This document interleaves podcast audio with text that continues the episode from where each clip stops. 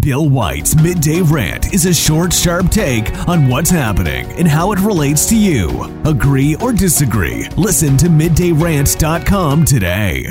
Government spending is out of control. Ask yourself, how much is too much? Does everyone within the sound of my voice think that when we started electing the most popular people instead of the most qualified person to rule a nation, that it meant that these people could tax us without limit and then spend more money than they collect? When is the last time that any government anywhere checked with the taxpayers before they ran up more debt in our names than could ever possibly be repaid? Do you agree with the government sending billions of pounds or dollars or whatever worth of military equipment off to other countries that we literally spent years trying to distance ourselves from?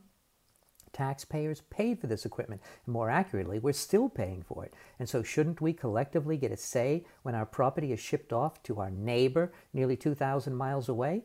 I want to know do you seriously think that any of the money politicians spend on their pet projects is their money?